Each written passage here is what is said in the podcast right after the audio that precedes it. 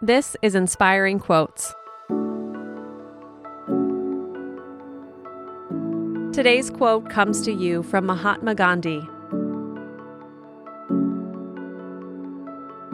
Happiness is when what you think, what you say, and what you do are in harmony.